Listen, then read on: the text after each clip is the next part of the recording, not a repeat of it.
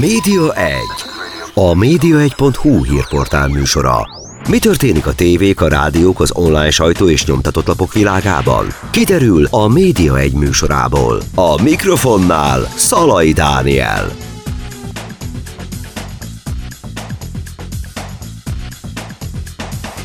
Köszöntöm Önöket, ez itt a Média egy című műsor, és itt van velem a vendégem, Illés Gabriella. Szia, Gabi! Szia, Dani! Köszöntöm a kedves hallgatókat is! Televíziós producer, talán így lehetne legjobban leírni téged, de egy csomó minden mással is foglalkoztál, foglalkozol is. Mit tartasz ebből a leginkább sikeresnek, leginkább fontosnak az elmúlt évekből kiemelve?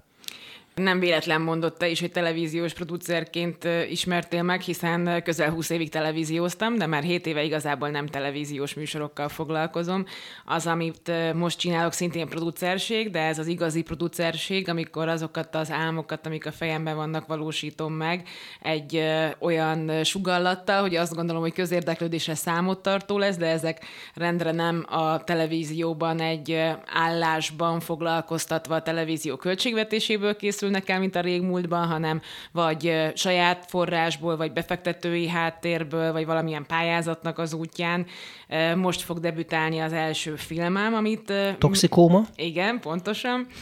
Színházi produkciókat, nagy showműsorokat készítettünk, a Játékkészítő, az Álomutazó, ami a vállalkozói létben az első két olyan csemete volt, amely a nevemhez, a csapatom nevéhez kötődik, illetve van egy szórakoztató élményközpontunk, a vé er Vidámpark, ahol a történetmesélésnek egy egészen új típusát meséljük el, amikor belecsöppenhetsz egy videójátékba, és annak a főhőse lehetsz. Úgyhogy ilyesmikkel foglalkozunk. Történeteket szeretünk elmesélni, és szeretjük szórakoztatni az embereket. Mit szerettél a legjobban az eddigi pályafutásod során? Mi volt az, amit leginkább magadénak vallasz ebből? Hát mindent a magaménak vallok, megmondom őszintén, hogy én egy elég kísérletező, kíváncsi alkat voltam. Hogyha megnézzük azt, hogy huszonöt évvel ezelőtt, amikor kezdtem a pályámat, kik voltak a kollégáim, akkor azért rendben lehet látni, hogy van egy olyan személyiségtípus, aki ugyanazt a műfajt, amit akkor elkezdett, szereti csinálni, és jól érzi benne magát. És nyilván van a ellentetje is ennek, mint például én, aki nagyon szerette minden műfajban kipróbálni magát. Úgyhogy a riport műfajon túl a gazdasági magazin, a kulturális divatmagazin, a portréműsor, a reality show, a valóság show, minden volt a repertoáromban, igazán sorolhatnám napestig a sok-sok műfajt. A, a, amiben én producer lettem, az a nagy szórakoztató show műsorok világa volt. Az Uri Geller show volt az első, aki választott, utána pedig a Megasztár, majd a Nagy Duett. Ezek a show műsorok voltak azok, amelyek a legkedvesebbek voltak talán a szívemhez. Nagyon szerettem azt, amikor élőben egy egyszerű és megismételhetetlen produkciót csinálunk, és hát innen is jött az ötlet, hogy a televíziós karrier után én terveztem azt, hogy szeretnék egy saját vállalkozást. Nem az volt a karriervágyam, hogy programigazgató legyek, vagy vezérigazgató legyek. Miért mondjuk, nem egyébként?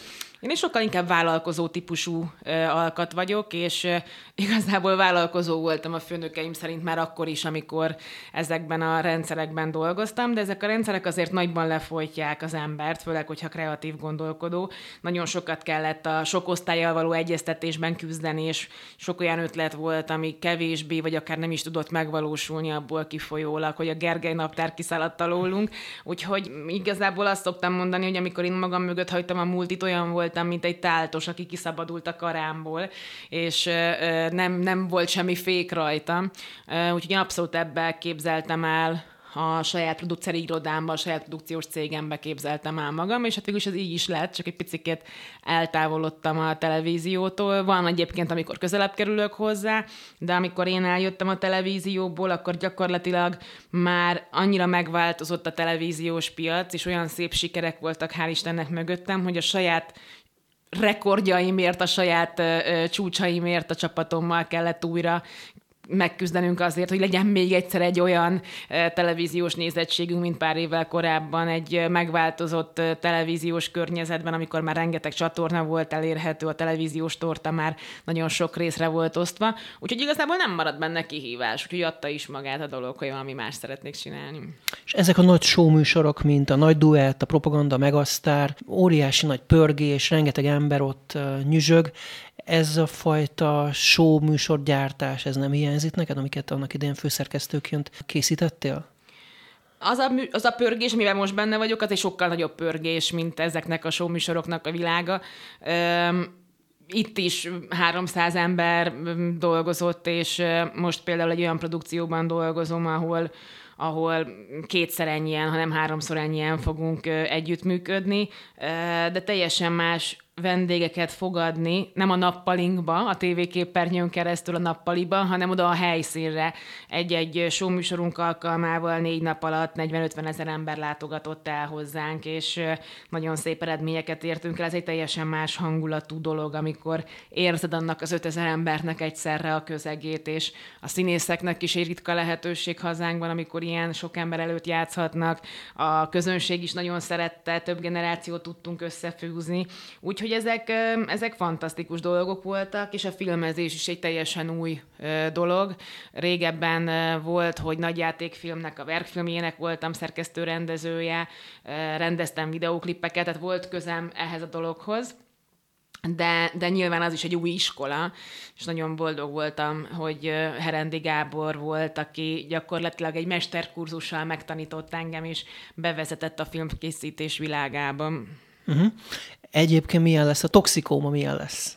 Egy szívszorongató történet a toxikóma. Az, hogy milyen lesz, azt majd eljöttök és megnézitek, hogy milyen lesz, az azt gondolom, hogy nagyon nehéz egy anyukának a gyerekéről beszélni elfogultság nélkül, vagy talán lehet is elfogult. Nagyon szeretjük ezt a történetet, egy nagyon különleges együttállás volt, ahogy elkészült ez a történet, és nagyon remélem, hogy egy fontos társadalmi, korunkat érintő társadalmi problémára hívja fel a figyelmet. Ugye a drog, az alkohol világa, hozzád ez a téma közel állt egyébként? Amikor Szabó Győző megkeresett engem azzal, hogy ebből a könyvből készítsünk filmet, akkor visszakérdeztem, hogy miért pont rám gondolt, hiszen volt már, televízi- volt már filmes kreditám, a játékkészítő be volt mutatva, maga a színházi előadásnak a felvételei bemutatásra kerültek országos mozihálózatba, tehát így tudtunk elindulni a filmkészítés útján, mert a filmintézethez kellett egy kredit ahhoz, hogy ez meg tudjon történni, tehát ilyen formán mondva csináltam, de filmproducer voltam, de egyébként nem, és mondtam neki, hogy nyilván vannak rutinos filmproducerek, akiket ő felkérhetne erre a dologra, vagy ö, a másik téma, vagy a másik része a dolognak, hogy az addikcióval sem egy szoros barátságot ápolok, úgyhogy mondtam, hogy lehet, hogy jobb választás is lehetne nálam erre a feladatra. De nagyon ragaszkodott hozzám, nagyon sok dolgot csináltunk együtt a televíziós pályafutásom során is, utána ugye a játékkészítő és az államutazónak is a főszerepeit játszotta a Győző, úgyhogy ő ragaszkodott hozzám, hogy ebből is egy közös siker legyen majd.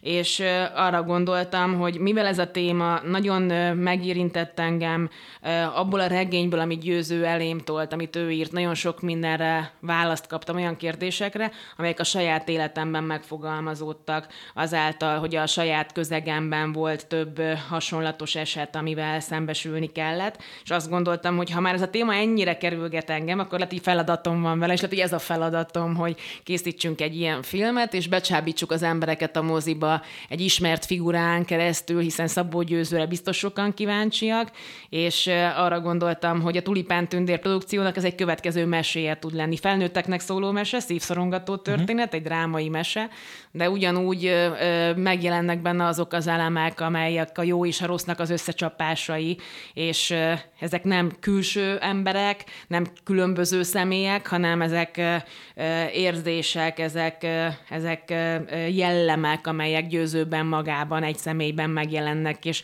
azok a harcok, amelyeket ő belül ö, vív meg, és ö, Ezek, ezek a harcok, ezek a nap végén sikerrel záródtak, hiszen Győző itt van. Uh-huh. Ez egy hatalmas teljesítmény egyébként, ha valaki megnézi a filmet, akkor érteni fogja, hogy miért mondom ezt. Itt van egy sikertörténet, egy példamutató történet, egy példaértékű történet, és, és gyakorlatilag a a kitartásával és az állóképességével elérte azt, hogy ez egy, ez egy ez pozitív kimenetelű uh-huh. történet, és talán ez, a, ez az ő sztoria sok embernek majd felnyitja a szemét, hogy a függőségnek nagyon sok arca van a mindennapokban, és ezekről az arcokról, ezekről a függőségi témákról nem szeretünk beszélni, csak pironkodunk és lesütjük a szemünket. És azt gondolom, ha ki tudunk nyitni egy ajtót, és tudunk utána picikét becsempésződni azokba a beszélgetésekbe, amikor erről van szó, vagy azokba a szituációkba, amikor esetleg valakire rácsukják az ajtót, ki lehet nyitni egy-egy témát, és lehet róla beszélni, akkor, akkor az egy fontos fontos dolog, és talán egy ismert embernek a története segít majd abban, hogy szembenézzünk ezekkel a függőségekkel. Nem rossz az, hogy egyébként tudjuk előre, hogy happy end lesz a vége a történetnek? Hát olyan formán happy end a történet vége, hogy tudjuk, hogy Győző él, és fantasztikus szerintem, hogy tavaly volt az ötvenedik születésnapja, és a kertjében volt egy szűk körű összejövetel, és jó volt látni, hogy ott van a nagylánya, az új felesége, Rezes Judit, ott van a két kisfia, és nyilván jó azt látni, hogy egy sikeres ember, akinek egy sikeres magánélete van, de hát semmi sincs büntetlenül az életben, nem az a felesége, aki akkor volt a felesége, és nyilván, amikor a nagylánya Bori megnézte ezt a filmet, akkor, akkor nem egyszer, nem kétszer sírtunk és zokogtunk rajta. Tehát egy nagyon komoly ára van annak, hogy, hogy most, most van, és most egy jó élete van. És a film az azt a szakaszt dolgozza fel az ő életében, amikor, amikor leteszi, amikor egy terápiás kezelés során szembenéz ezzel a függőséggel. És ahogy Győző szokta mondani, amikor megszakította ezt a kapcsolatot a függőséggel, mert ő azt mondja, ahogy a filmben is elhangzik, hogy gyógyult drogos nincs, csak aki kihúzza a végéig, aki ki tudja húzni azzal, hogy ezt az addikciót nem napi szinten tolja, mert hogy ennek nagyon nagy ára van, hogyha ha, ha valaki ö, ilyen szinten ö, belesüllyed és elkanászodik, mint ahogy neki is az életének egy komoly tíz éve volt, ami, amiből a saját elmondása szerint pár évre nem is emlékszik. Hm. Hát igen, ugye ez, amit kevésbé tudunk az ismert emberekről, hogy egyébként nekik is vannak problémáik, nekik is vannak megoldandó feladataik, Győzőnek ugye ebből sikerült kijönnie. És hogy áll a film? Tehát már kész van? Már vágjátok? Már az utómunkánál tart? Vagy már a film már kész van, a film már rég kész van, mert már tavaly ősszel szerettük volna bemutatni. Igazából már tavaly nyárra elkészült, csak a pandémia kicsikét közbeszólt a célkitűzéseinknek, és emiatt lesz idén ősszel bemutatva, de már egyébként hogy kavart be a, a Covid ebbe? Tehát a moziknak a bezárása, vagy egyéb uh, problémák igen, voltak? Igen, kész volt már a film, csak nem tudtuk bemutatni, mert uh, nem lehetett látogatni a mozikat. Uh-huh. Csak most már kész van teljesen, és akkor szeptemberben lesz a bemutatója. Igen, és akkor lekapogom így alulról háromszor, hogy reméljük, hogy, hogy már nem jön semmi közbe, igen, és be tudjuk mutatni. Negyedik hullámtól nem tartotok?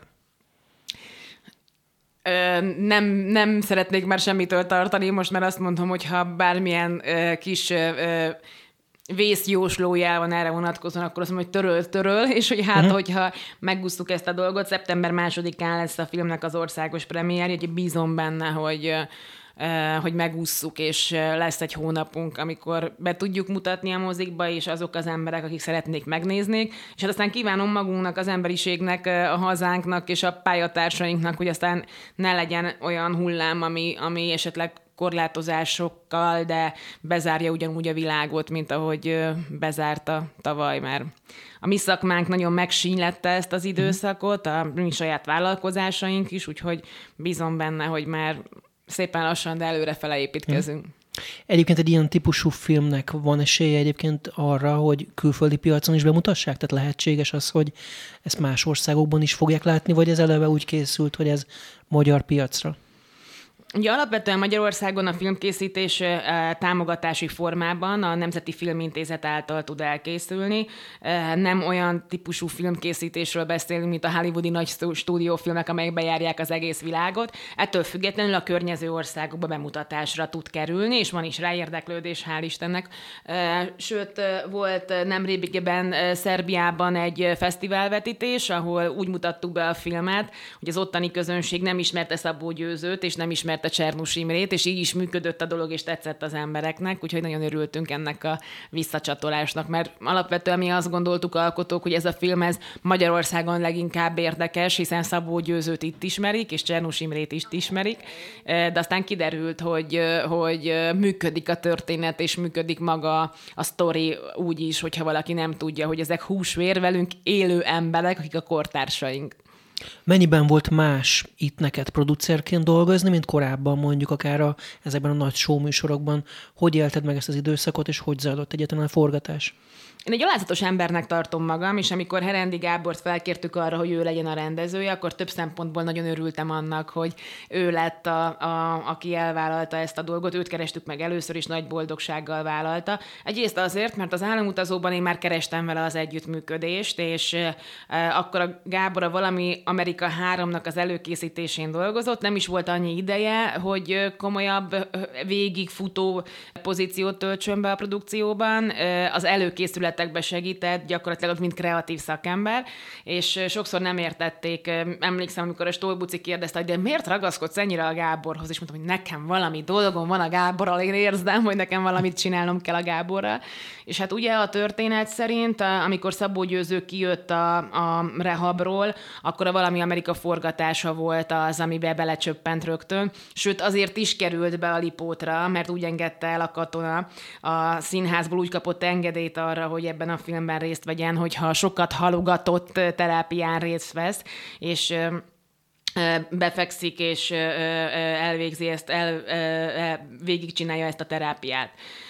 Herendi Gábor gyakorlatilag megmentette az életét azzal, amikor Csernus Imrével beszélt Herendi Gábor, hogy egy nagy forgatásnak nagy anyagi vonzata van, nagy kockázat, biztos, hogy nem lesz-e gond, ha Győzőt választja ki erre a szerepre. És akkor azt mondta az Imre, hogy Csernus doki, hogy Gábor, az életét fogod megmenteni vele. És tényleg az egy nagyon fontos passzus volt, hogy akkor kijött, és rögtön volt feladat, rögtön volt valami, ami, ami lekötötte az ő idejét reggeltől estig.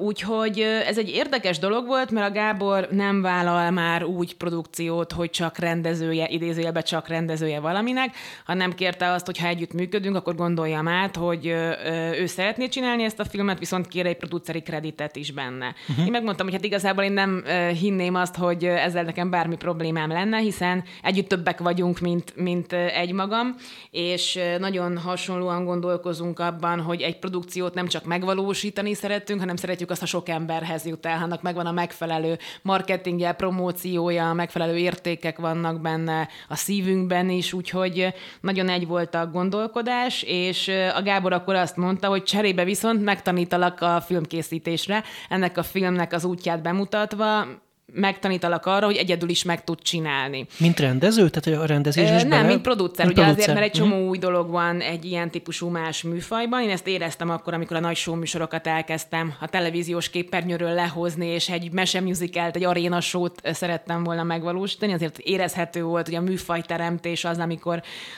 valami újat teremtesz, akkor azért nagyon sok kihívás van benne. A televíziózásban talán azért nem tapasztaltam ezt, mert ott évről évre ranglétráról ranglétrára jártam meg ezt a dolgot, és váltam producerre, és műfajokat, platformokat váltok azóta. És gyakorlatilag maga a forgatás az olyan volt, mint egy mesterkurzus, mint egy em bé á, ahol, ahol egy fantasztikus tábbal, akik a Kincsem című filmet javarészt alkották, jött létre egy, egy nagyon-nagyon jó közeg. A Gábor és a, a, a csapat mind szívvel, lélekkel állt emeli a történet mellé, Győző is ott volt szinte minden forgatási nap, úgyhogy egy nagyon jó mesterkurzus volt, ahol tényleg megtanultam azt, hogy hogyan lehet filmet készíteni. Ugyanakkor meg nyilván produkcióról van szó, feladatokról van szó, azért ez nem annyira teljesen más dolog, mint egy nagy arénasónak, vagy egy nagy szórakoztató produkciónak a megvalósítása, hiszen azért nagyon sok mindenben rokon, de nyilván maga a metódus, maga az a mechanizmus, ahogy működik, az a dinamika, ahogy működik egy filmkészítés, az, az merőben más. Egy sokkal nyugodtabb világ egyébként, egy sokkal kényelmesebb, kiszámítható világ nekem, számomra, mint a televíziózás hektikus világa uh-huh. volt húsz éven keresztül. Ott azért ugye minden nap figyelni kellett a nézettségre, mondjuk, hogy másnap hogy alakul, akkor gondolom tűkön ültetek és nézzétek, hogy na, Nielsen mit mondott. Abszolút, igen. A televíziózásban rögtön kapsz visszajelzést a munkádról, rögtön ott van másnap reggel egy ö, görbe, ezt azért hívjuk görbének, mert a televíziós nézettségi számokat a, a Nielsen kétféle formába küldte el. Voltak a számok egy táblázatba szedve, illetve egy diagram, amiben ezek a számok ugye egy grafikonba voltak megjelenítve, vagy vannak is, mert a mai napig így néz ki a dolog. Úgyhogy ö, mindig néztük a görbét, ami mutatta azt, hogy melyek voltak azok a csúcspontok, amikor a legtöbben néztek minket, és, és ott a számokat is persze, az abszolút egy, egy, egy örök izgalom volt, egy szombati showműsor után hétfő reggel, hogy na, megérkeztek-e már a számok. De most nem rossz, hogy nem látjátok egyből az eredményt, hogy mondjuk Győzőnek a mosolya, vagy a nem tudom milyen gesztusa az éppen milyen eredményt hoz, hanem majd csak hónapokkal, vagy most jelen esetben ugye akár még, még később fogod látni azt, hogy ez most bejött, vagy esetleg akár nem jött be a produkció, és kevesen nézik esetleg, meg nem kívánom ugye ez, de hogy benne van akár ugye ez is a pakliba. Ugye más számokról beszélünk a televízióban, azokat a műsorokat, amelyeket készítettem, azokat egy nagy szombati showműsort akkoriban másfél millió ember nézett meg. E, teljesen átértékelődött, és sokkal izgalmasabbá vált a vállalkozói létben producerként megvalósítani egy produkciót, és azon izgulni, hogy hány jegyet adtunk uh-huh. el tegnap, aztán pedig azon izgulni, hogy azt a, azt a várakozást, e, azt valóra tudjuk váltani az embereknek, azt az ígéretet, amit adtunk, azt tudjuk hozni, hiszen ezek a produkciók, ezek vadonatúj produkciók voltak, nem az volt, hogy valaki látta a Broadwayn, és azt mondta, hogy hú, ez nagyon jó volt, ha legközelebb arra jársz, akkor mindenképpen nézd meg. Úgyhogy egy ígéretre vásároltak az emberek jegyeket, és ezt az ígéretet tartani kellett. Hál' Istennek a mai napig nagyon büszkék vagyunk, és nagyon örülünk annak, hogy egy nagyon masszív rajongótábort tudtunk felépíteni velük. A film az meg egy teljesen más dolog megint csak, hiszen a moziban farkas törvények uralkodnak, a forgalmazók megpróbálják a legjobb helyre pozícionálni a filmet, és aztán, hogyha az első héten nem hozza azt a várakozást, akkor kegyetlenül csökkennek a kópia számok, és kikerülnek a teremből. Úgyhogy nekünk most az a nagy feladatunk, hogy az első héten azért kell izgulnunk, hogy amikor bemennek az emberek és megnézik ezt a filmet, akkor a szájhagyomány elkezdjen működni, amire igazából már nincsen ráhatásunk, hiszen az, hogy te befog fogsz menni a moziba, megnézed, és Dani majd mit mond a uh-huh. családjának, mit mond a szomszédainak, az a te szuverén döntésed. Reméljük, hogy tetszeni fog az alkotás. De még az időjárás is befolyásolni fogja nyilván, hogy azon a héten mondjuk esős idő van-e vagy sem. Igen, igen, nyilván ezek a tényezők is közrejátszanak. Ha valamit szeretnének az emberek megnézni, és nagyon az érdeklődés, akkor azt gondolom, hogy kicsit marginálisabb, de nyilván a szeptemberi időszak azért már inkább a moziba csábítja az embereket, mint mondjuk egy júliusi, illetve azért ez a film egy őszi hangulatú film, úgyhogy én örülök, hogy végül is ősszel kerül moziba. Annak ellenére, hogy nem tavaly ősszel került, hanem idén ősszel fog, mert tudod, minden filmnek megvan a maga zsáner, egy vígjátékot jó nézni nyáron, egy szerelmes filmet Valentin nap, de mindennek megvan a maga ideje, és azt gondolom, hogy ez a történet, ez pont amikor picikét vált az időjárás, és úgy kezd úgy esősebbre, komorabbra fordulni az idő, ez pont egy olyan, olyan, olyan hangulatú történet. Mennyi fiktív elem van benne, hiszen azért egy filmről beszélünk mégiscsak, ahol a szórakoztatás az egy fontos szempont. Ha majd eljössz megnézni a filmet, akkor látni fogod, hogy az elején rögtön ki is van írva, hogy megtörtént eseményen alapul, de fikciós elemeket is tartalmaz. Csernus Dokinak a történetében az ő személyiségének a megjelenítése abszolút valós és valid, és a Győzővel való terápia is abszolút az, de az ő személyi szálában van egy olyan szerelmi történet, ami viszont teljes mértékben fikció. És Győző mennyire volt nyitott arra, hogy mindent kiadjon magából teljesen, hiszen azért nagyon intim dolgokról beszélünk, tényleg itt függőségekről, lélekről. Abszolút, a Győző egy nagyon nyitott és őszinte ember.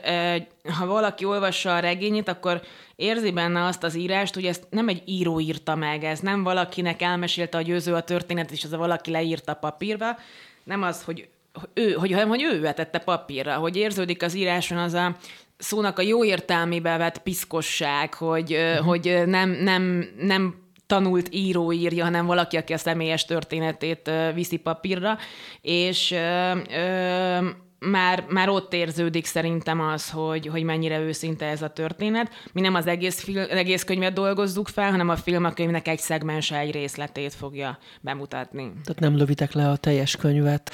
És Győzőn, hogy láttad, hogy ezt az egészet újra átélni? Ez nem tépte fel a sebeket? Nem volt neki újra megrázó? Hát de biztos, hogy voltak olyan pontok, amikor megrázó volt. Az egész csapatnak nagyon megrázó volt. Nagyon sok olyan ember volt a stábban, aki ott volt a Valami Amerika forgatáson, aki régen katonába dolgozott, aki személyesen ismeri a Győzőt egyik vagy másik produkcióból. Tehát mindenkinek a szíve ott volt a, a Győzőért, és együtt dobogott. Tényleg egy nagyon különleges együttállás volt szerintem az egész csapatnak a munkája. Ugyanakkor voltak persze olyan momentumok is, amikor Győző megmutatta és tanította Áront, hogy hogyan lőtte be magát annó, akkor mikor először mutatta, itt tényleg láttuk azt, hogy gyöngyözött a homloka, és teljes izgalomba jött, és mondtuk is neki, hogy hű, tehát hogy így megkóstolnád, hogy mi lenne, és erre mondja a Győző, hogy, hogy ezt nem lehet titkolni, hogy ez egy annyira jó dolog maga a drog, hogy senki nem mondja azt, hogy rossz, mert az hazudik. Nagyon nagy ára van, és erre kell fölhívni a figyelmet, hogy mit fizetsz azért, hogy ezek a jó pillanatok meglegyenek, de ha ezek a, ezek a nehezítő tényezők nem lennének, akkor, akkor nem mond mondhatná senki azt, hogy nem éri meg drogozni. Azért nem éri meg drogozni, mert szétcsúszik az életed, azért, mert a, a, a, a, azért a pár percért iszonyú sokat fizetsz, és folyamatosan ez volt a történetben, de hát nyilván volt olyan jelenet, amikor a Lipótnak, az Opinak berendezett kórházunknak a helyszínén a kertben nem forgathattunk sajnos az igazi kórházban, mert olyan rossz állapotban van, mm. hogy nem engedtek be minket biztonságvédelmi szempontból, de egy másik régi kórházba sikerült egy ugyanolyan közeget fölépíteni. Nagyon szép a set dizájnunk, nagyon büszke vagyok rá, és az a jelenet, amikor a parkban el kell mondani a Győzőnek, a családjának, a feleségének, a kori feleségének, Juditnak és a kislányának, hogy, hogy most baj van, és nem fog tudni hazamenni, ha nem, ha nem ott van. Az egy olyan szívszorongató jelenet volt, most is kiráz a hideg, ahogy, ahogy beszélek róla, hogy, hogy mind mindannyian sírtunk. Csernus Dokit alakító Bányai Kelemen Barna, ugyanúgy, mint Molnár Áron, aki Szabó Győzőt alakítja, Csúja Fanni, aki a feleségét Győzőnek a, a, a filmvásznon, és az operatőrök, a stábtagok, tényleg mindannyiunknak vagy folytak a könnyei, vagy könyvbe lábadt a szeme. Ezek nagyon megrázó jelenetek voltak, és nekem a mai napig akárhányszor is nézem ezt a filmet, elszorítja a szívemet. Azt gondolom, hogy tényleg annyira, annyira erős érzelmi hatások vannak benne. Tudod, Dani, azt mutatja meg ez a film, hogy ez a Győző története, mindig ezt mondjuk, de ez nem a Győző története. Ez az egész környezetének a története, a kislányának, uh-huh. a feleségének, teljesen teljesen más ö, háttérrel rendelkező embereket, más családi státuszban lévő embereket teljesen másképp érint meg, teljesen mást látnak benne. Úgyhogy nagyon érdekes volt a szakmai premier után beszélgetni emberekkel, hogy ö, ki, ki hol, tagol, tag, hol, kit hol taglózott le ez a történet, hol volt az, amikor, amikor amikor tényleg ö, ö, odafagyott a székbe, és amelyek gondolatokat vitte tovább. Ugyanakkor, aminek nagyon örülök, hogy ö, a film premierjén is látható volt, hogy vannak könnyebb részek, és nevetett a közönség, tehát hogy nem, nem, nem csak az van, hogy ö, beszippantja és hú, lesokolja az embereket ez a sztori, hanem, hanem viszi az a könnyedség is, ami az akkori Szabó Győzőnek az életéből fakadó ö, rész, az a humor, ami benne van bizonyos szituációkban. Közben azon gondolkodtam egy kicsit el, hogy Győző helyében, hogy ha volt egy ilyen nagyon sötét korszakom, akkor inkább elfelejteni akarnám, és nem viszont látni magamat a tévéképernyőn, sőt, utána még majd az utcán majd mit tudom, megszóljanak esetleg, hogy á, ő az, akinek ez a kalandja volt idézőjelesen az életébe. Tehát itt viszont egy pont az ellenkezőjét látjuk, ugye, hogy ő megmutatja ezt. Igen, szerintem terápiás céllal is írta ki magából annó, amikor a könyvet elkezdte írni, és megkérte a Csernus Dokit, hogy olvassa el, és a Doki azt mondta, hogy Győző, ezt a könyvet ne akard elolvasni most, hogy megírtad, mert hogy annyira plastikusan mutat be dolgokat, hogy nehogy kedvet kapjon hozzá, hogy ez milyen uh-huh. jó kis életforma volt bizonyos szegmenseiben. Nagy bátorság kell a Győző részéről, de azt gondolom, hogy aki megnézi ezt a filmet, az egy elismerést tud adni, nem azt fogja mondani, na itt a hülye drogos színész, és akkor hűvele találkozunk, hanem ha valaki ezt gondolja, akkor ott annak az embernek a fejében van mm. baj, hogyha valaki ezt megnézi, akkor azt mondja, hogy hú, ez mekkora teljesítmény, hogy volt egy ilyen kihívás az életébe, és ezt maga mögött tudta hagyni, ezzel meg tudott küzdeni, talpra tudott állni, és további sikereket élt el, sőt, egy hatalmas karriert, egy szép családot épített, nagyon jóban van a régi feleségével is Győző, a lányával nagyon szoros, szuper kapcsolata van, úgyhogy ez a teljesítmény. Ha valaki nem ezt látja benne, akkor, akkor azt gondolom, hogy annak az embernek el kell gondolkoznia a saját ö, ö, világlátásán, de ha valaki így van, akkor a Győzőnek azzal már nem kell foglalkozni. Beszéljünk egy kicsit a pénzügyekről, hogy nehéz volt összegyűjteni ehhez a pénzt, és ez hogy működik egyáltalán, hogy ilyenkor kopogtattok bankokhoz, vagy hogy kell ezt elképzelni? Ez volt a legkönnyebb, amikor valaha valamire pénzt szerettem volna gyűjteni, mert a Magyar Nemzeti Filmintézet, akkor Filmalapnak hívták, az a hely, ahol Magyarországon, ha valaki filmet szeretne készíteni, alapvetően pályázik, és megkapja ezt a pénzt, hogyha tetszik a forgatókönyv ötlet. Három szegmensből áll a dolog, de hogy gyakorlatilag ez így finanszírozódik, hogyha te sikeres pályázatot adsz le. Nem olyan volt, mint a mesemusicalek világa, ahol meg kellett teremteni azt a befektetői hátteret, a saját pénzünket kellett kockáztatni ahhoz, hogy az megvalósuljon. Korábban ott is volt egyébként egy támogatás, amit aztán sajnos eltöröltek, és az súlyos csapásokat is mért a vállalkozásainkra, mert még annak a szellemében vállaltunk és köteleződtünk el dolgokra, dolgokat, hogy az a támogatás létezik, aztán utána kiderült, hogy mégsem. Uh-huh. De maga a filmkészítés az úgy néz ki, hogy a forgatókönyv fejlesztésére tudsz beadni pályázatot, hogy ha azt megkapod, akkor annyi pénzt kapsz, amivel meg tudod csinálni a forgatókönyv fejlesztést. Ha ott jól vizsgáztál és tetszik az a produktum, amit lefejlesztettél, akkor a filmgyártási előkészítésre kap pénzt, ott összegyűjtheted, hogy hány forgatási napra van szükséged, hova szeretnél elmenni forgatni, stb. stb. És a vége pedig az, amikor a film készítésre, a forgatásra kapsz pénzt. Mi egyébként abban a szegmensben, hogy Magyarországon mennyi pénzt kap egy film, vagy mennyi pénzt kaphat, az alsó részében vagyunk, ami nagyjából meg is határozta a történetünket, a mi uh-huh. történetünk az két embernek, két személyiségnek az összecsapása, és erre erről szól, vannak benne akciójelenetek, van benne C G I, tehát vannak benne számítógépes uh-huh. trükkök, stb. Stb., amely a drognak a hatását mutatja, és azt a víziót, amit látnak az emberek akkor, amikor ilyen szer befolyása alatt állnak, de, de alapvetően ez nem, nem, nem egy akciófilm, nem uh-huh. egy olyan költségvetésből készülő dolog, mint egy Transpotting, ami, uh-huh. ami mondjuk egy másik zsánerében más, de mégis hasonlatos ö, ö, témájából fakadóan hasonlatos dolog. Ö, persze készülnek Magyarországon kisebb művészfilmek is, amelyek ö, ö, akár saját finanszírozásban, a producer finanszírozásában, vagy valamilyen ö, szponzor révén tudnak elkészülni, de Magyarországon az, amit ö, Be, el tudsz érni egy filmnek a bemutatásával, az alapvetően nem, nem az a klasszikus modell, mint amikor egy hollywoodi stúdió készít egy Superman nyolcat, és akkor utána bejárja a világot, és kassza siker lesz. Hogy térül meg egy ilyen film az államnak? Ezt hogy kell elképzelni, hogy ők beszállnak ebbe az egészbe, és várnak vissza valamit ebből? Persze, hát neki megmaradnak a jogai, ugyanúgy a játszásokból, legyen az egy filmes, ha te eljössz és veszel egy mozihegyet, uh-huh. akkor nyilván abból is, hogyha eladjuk a televíziónak a jogokat, akár egy streaming platformnak, akkor onnan is megérkezik a külföldi értékesítésekből, úgyhogy így tevődik össze. Tehát olyan, mint hogyha részvényese lenne ennek a Pontosan. Produkciónak, gyakorlatilag is visszakap ebből valamilyen nyereséget, akkor visszaforgatok. Igen, igen, igen. igen. És hát nyilván ott van az a része, hogy mivel a Nemzeti Filmintézet az államhoz tartozik, ezért nyilván ott van az a dolog is, hogy mit tart értéknek, hogy mik azok a produkciók, amiket szeretne finanszírozni, és hogy mik azok a dolgok, amelyeket ma kétezer-huszonegyben egy olyan ötletnek tartanak, ami, ami filmalkotásért kiállt.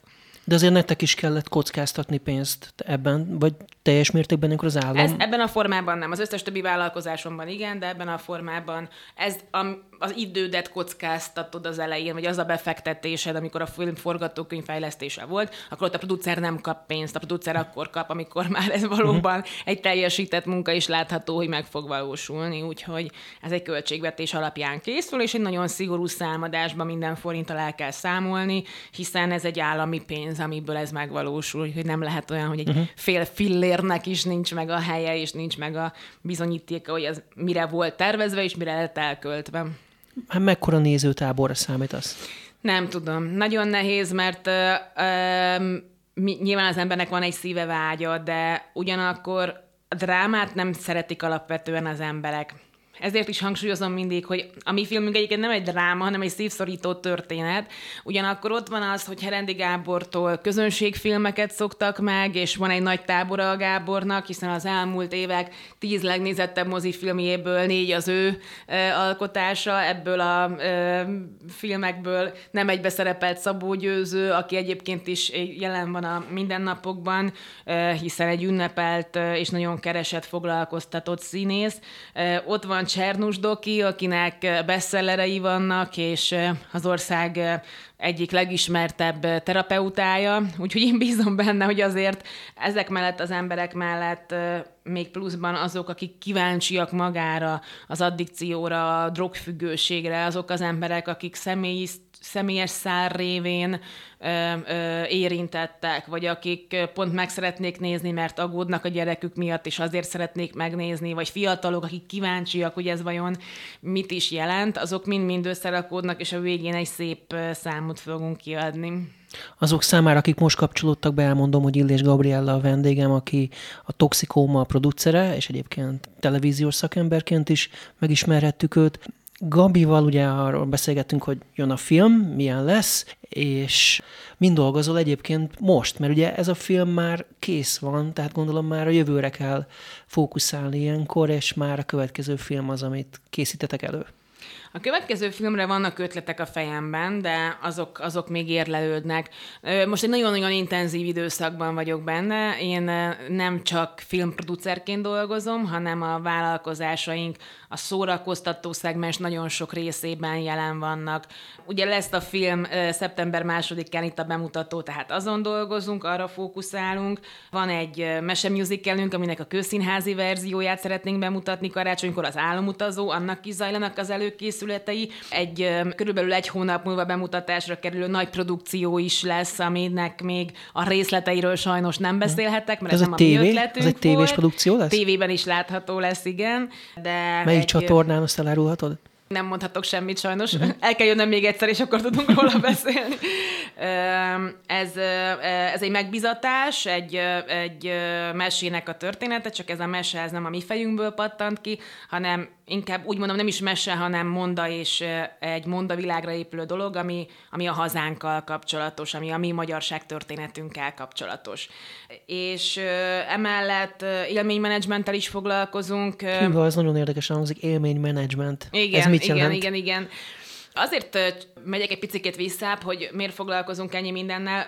Ugye azt már említettem, hogy nekünk van egy vé er Vidámparkunk, ami azt gondolom, hogy a huszonegyedik századi szórakoztatás, a huszonegyedik századi történetmesélésnek egy külön bázisa, hiszen belecsöppensz egy térbe, és te leszel a főszereplője úgy, mintha egy videójátékba csöppennél, és kiállításokkal is foglalkozunk. Van egy utazó kiállításunk, ami most Szaúd-Arábiába készül, a pandémia előtt Athénban volt, de meghallottuk azokat a kopogtatásokat is, amelyek érkeztek az ajtónkon, amelyek felkértek minket különböző munkára. Régen rendre mindig a saját ötleteinktől vezérelt dolgokat valósítottuk meg. A Győző története volt az első, amikor külső indítatásra mondtuk azt, hogy hú, igen, Győző, nekem tetszik ez a dolog, és akkor hozom a csapatomat, és készítsünk belőle filmet.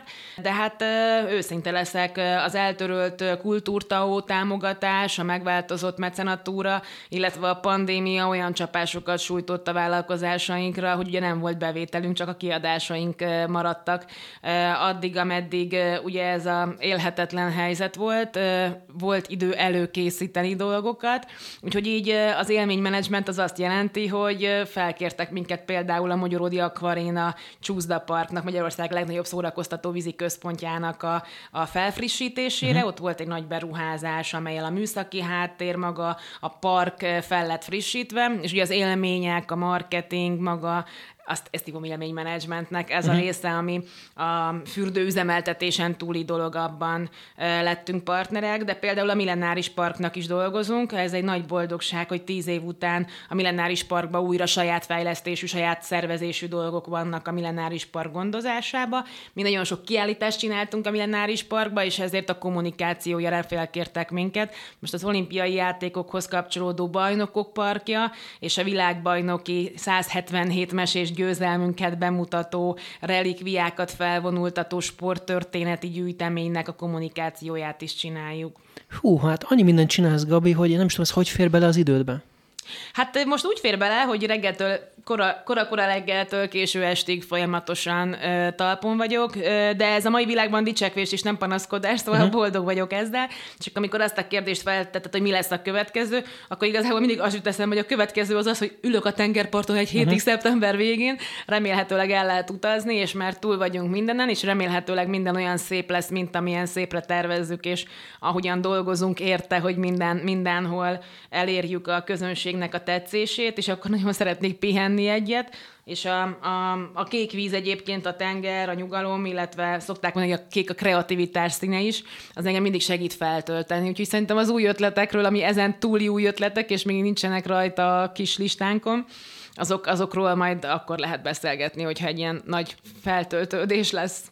Azért mégiscsak úgy képzelem, hogy egy ilyen filmet, amikor készítetek, az önmagában is egy embert próbáló, a naptáradat teljesen megtöltő feladatot jelent, tehát hogy azon a héten, vagy azon, abban a hónapban, azokban a hónapokban inkább nem nagyon fogsz, nem nagyon tudtál annak idején mást csinálni. Hogy működött addig a többi része a vállalkozásnak? Addig az mind állt, addig parkoltak az ügyek?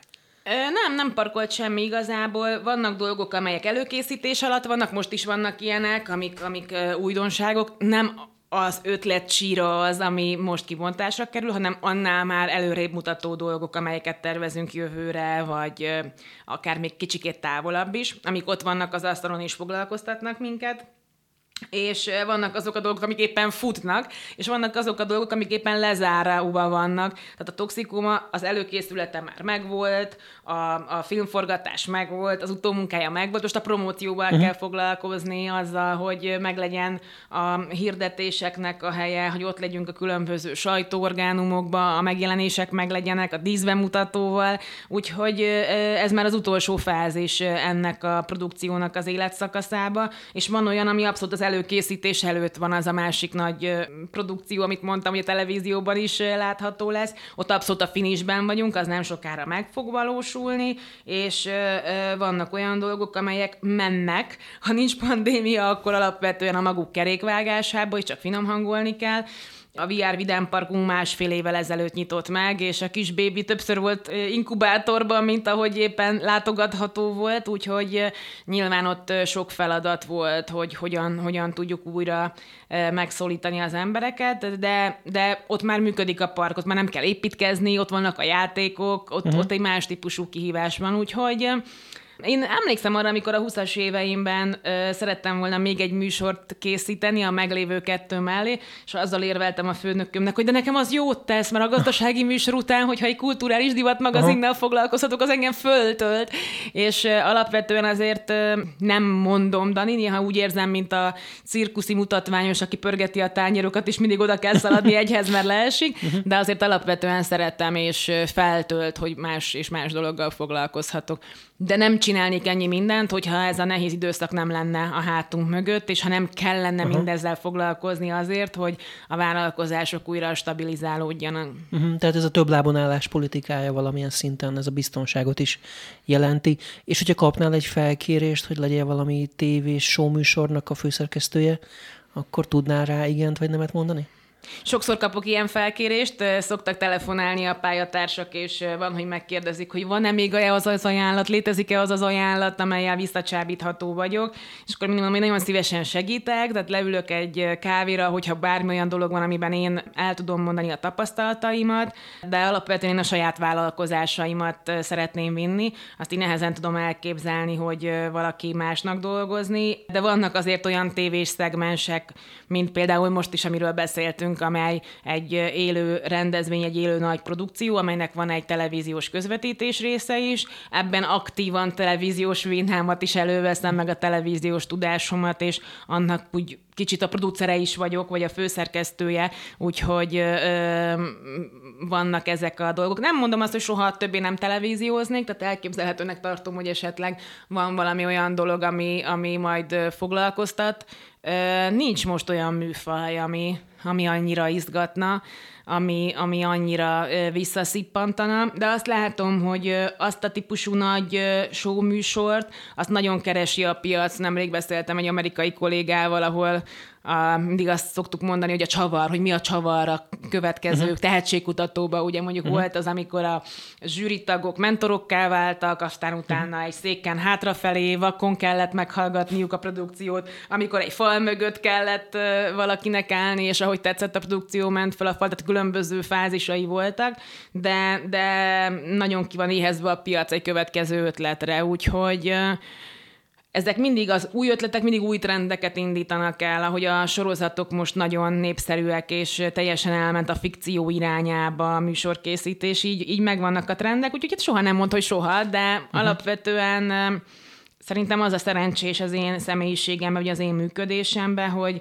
hogy nagyon sokféle dolgot csinálunk, mindegyik egy tőről fakad. Én azt gondolom, hogy mindegyik a történetmesélés, hiszen a Megasztárban Radics Gigi története is egy történet, amit bemutatunk, ahogy a Toxikoma filmben Szabó Győző története is egy történet, amit bemutatunk, vagy az álomutazó bárányának a története is egy történet. Úgyhogy, úgyhogy jó, hogy én így váltogatom a műfajokat, azért sokkal nehezebb dolog lenne, hogyha kiszolgáltatottabb lenne, hogyha ha csak egyféle dolgot csinálnék, és meghatározott keretek között kellene minden körülmények között működnöm. De akkor mondjuk egy sorozatgyártó céget nem szeretnél? Hát most így nem férne bele az időmbe egy uh-huh. sorozatgyártó cég, de mondtam, soha nem mond, hogy soha. Uh-huh. Diplomatikus válasz volt. És Győzőt, tehát a Toxikomát láthatjuk majd tévében? Igen, az er té el Klub vásárolta meg a jogait, úgyhogy először a moziban szeretnénk a kedves nézőket invitálni, hogy jöjjenek a moziba és ott nézzék meg, aztán látni fogják, igen, az er té el Klubban és streaming platformon is, úgyhogy majd így szépen az évek folyamán majd reméljük mindenhol ott lesz. A könyv újra megjelent egyébként, azzal a plakáttal, ami a filmnek a plakátja, úgyhogy a könyvet is meg hmm. lehet újra nézni. Össze lett kötve, gondolom, akkor ennek a kampánya is. Igen, igen, igen. Igen, hát ezekben nincsenek véletlenek, igen. Világos. Na hát Gabi, nagyon szépen köszönöm, hogy bejöttél ide a Média egy műsorába. Szerintem nagyon érdekes dolgokat tudtunk meg tőled a tévézésről. Talán még egy dolog, ami, ami nélkül nem engednélek el, hogy a beszélgetésünk elején mondtad azt, hogy nagyon megváltozott a tévés világ. Mit látsz a legfőbb változásnak, és milyen irányba tartunk most? Hát nagyon érdekes, mert régen ugye én annyira sokat televízióztam, készítettem televíziós műsorokat, figyeltem a konkurenciát, külföldi vásárokra jártam, a külföldi produkciókat néztem, aztán éveken keresztül nem televízióztam. Most ugye a szemem sarkából sokat láttok televíziót, mert sokat vagyok a szüleimmel, akik szeretik a televíziós műsorokat és nézik a televíziós műsorokat. Hát most ugye abszolút a sorozatok irányába ment el, erről beszéltünk is, és ez egy nagyon jó dolog szerintem. Ugye kicsit hazakerültek a mozik, a mozifilmek, és nem egy ö, nagy ö, estés mozifilmről beszélünk, hanem egy sorozatról, ami beszippantja az embereket, és ami, ami folyamatosan jelen van. Ugyanakkor látható, hogy azért a piac keresi önmagát, tehát vannak, vannak vetélkedők, a gasztró még mindig nagyon megy, és ezeknek a kombinációi még mindig nagyon jók, de például egy... Ö, párkeresős műsorra is ugyanúgy ki van éhezve a piac, mint egy új tehetségkutatóra. És ez nagyon érdekes, hogy ezek a párkeresős műsorok igazából nagyon nem mentek jól Magyarországon. Nagyon nem volt az, hogy ez a dating show, hogy valaki randizik valakivel, és majd lesz belőle valami, ennek különböző formája volt jobbra-balra. És például most láttam, hogy a té vé kettő újra műsorra tűzi a Nagy Ő című műsort, uh-huh. és ez a világban, számos országban hatalmas sikerrel futott. Talán nálunk még az első volt, ami Noszai Sándorral úgy közérdeklődésre igazából számot tartott, de aztán valahogy elsikkadt, nem is volt elővéve, úgyhogy én kíváncsian figyelem majd, hogy itt az őszi, őszi műsorokban majd uh-huh. hogy fognak alakulni a műsorpalettán a nézettségek. Nagyon drukkolok mindig a kollégáknak, mert azt gondolom, hogy az én volt kollégáim, mindig látom a munkájukat, nagyon szép produkciókat csinálnak, jó produkciókat, szívüket, lelküket beleteszik, úgyhogy én azt gondolom, hogy a televízióban is az tud nagyon működni, ami egyszerű és megismételhetetlen. Tehát a nagy show műsorok, az a varázslat, amikor ott kell ülnöd, mint egy olimpián, ott kell ülnöd, és föl kell kelned hajnal háromkor, mert nem a hírekből szeretnéd megtudni, ahogy a, a foci Európa bajnokságon. Ezek azok a műsorok, amik nagyon mennek. Egyébként sokkal rosszabbak a hírek, vagy sokkal rosszabbat gondolnak az emberek arról, hogy a televíziót már kevesebben nézik, hogy, hogy előregedik a dolog. Azért nézik, tehát kevesebben nézik, uh-huh. mert rengeteg csatorna van, de ha azt a sok csatornát összeadjuk, akkor azért nagyon-nagyon masszívan ott ülnek az emberek a képernyő előtt, és onnan, onnan kapják az információkat és a szórakoztatást. Az elmúlt három-négy órában Illés Gabriella filmproducert és televíziós szakembert hallottuk itt a Média egy műsorában. Nagyon szépen köszönöm még egyszer a beszélgetést. Én is köszönöm, Dani. Szép estét. Ennyi volt a Média egy mára. Egy hét múlva jelentkezünk ismét. Addig is visszahallgathatják az adást a podcastünkről, média egy pont hu-ról és a webcast pont hu-ról, Spotify-ról, iTunes-ról és a különböző egyéb podcastos platformokról, valamint az adást megismétlik a különböző rádiók is. Ennyi volt át a Média egy, jövő héten jövünk újra, viszont hallásra.